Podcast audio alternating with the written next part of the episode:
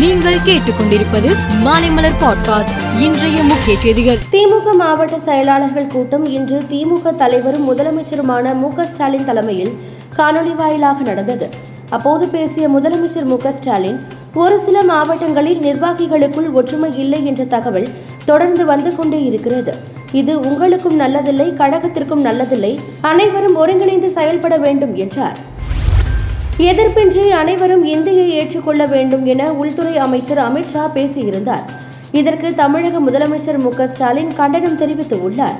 இது தொடர்பாக முதலமைச்சர் வெளியிட்டுள்ள ட்விட்டர் பதிவில் மற்ற மொழி பேசும் அனைத்து இன மக்களையும் இந்திக்கு கொத்தடிமையாக்கும் எதேச்சதிகார முயற்சியாகும். இதை கேட்டு நடக்க தமிழ்நாடு தலையாட்டி பொம்மை மாநிலம் அல்ல என்று குறிப்பிட்டிருந்தார்.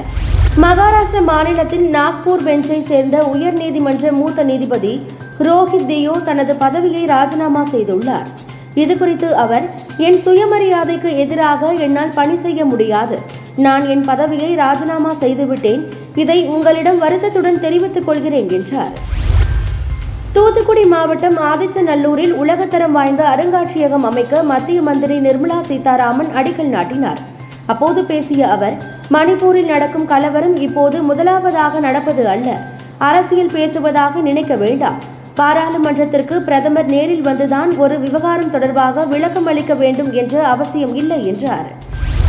பிரதமராக இருந்தபோது பெற்ற பரிசு பொருட்களை கருவூலத்தில் சேர்க்காமல் விற்பனை செய்தது தொடர்பான வழக்கில் நீதிமன்றம் இன்று தீர்ப்பளித்து உள்ளது.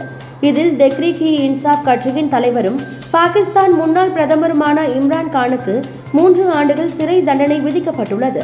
மேலும் ஐந்து ஆண்டுகள் தகுதி நீக்கம் ஒரு லட்சம் ரூபாய் அபராதம் விதித்தும் பாகிஸ்தான் நீதிமன்றம் உத்தரவிட்டுள்ளது.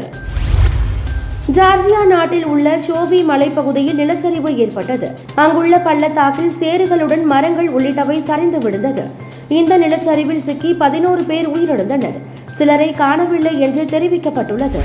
சென்னை எழும்பூரில் உள்ள மேயர் ராதாகிருஷ்ணன் ஸ்டேடியத்தில் நடைபெற்று வரும் ஏழாவது ஆசிய சாம்பியன்ஸ் டிராபி ஹாக்கி போட்டியில் ஏற்கனவே இரண்டு நாள் ஆட்டம் நடைபெற்ற நிலையில் இன்று ஓய்வு நாளாக அறிவிக்கப்பட்டுள்ளது. இதையடுத்து நாளை இரவு எட்டு முப்பது மணிக்கு நடைபெறும் ஆட்டத்தில் இந்தியா மலேசியா அணிகள் மோதுகின்றன. இந்திய கிரிக்கெட் அணி வெஸ்ட் இண்டீஸில் சுற்றுப்பயணம் செய்து விளையாடி வருகிறது. நேற்று முன்தினம் நடந்த முதல் ஆட்டத்தில் வெஸ்ட் இண்டீஸ் நான்கு ரன்னில் வெற்றி பெற்றது. இதன் மூலம் அந்த அணி முன்னிலையில் உள்ளது. இந்நிலையில் இந்தியா வெஸ்ட் இண்டீஸ் அணிகள் மோதும் இரண்டாவது இருபது ஓவர் போட்டி கயானாவில் நாளை நடக்கிறது. இதில் இந்தியா பதிலடி கொடுக்குமா என்று ஆவலுடன் எதிர்பார்க்கப்படுகிறது. மேலும் செய்திகளுக்கு மாலை மலர் பாட்காஸ்டை பாருங்கள்.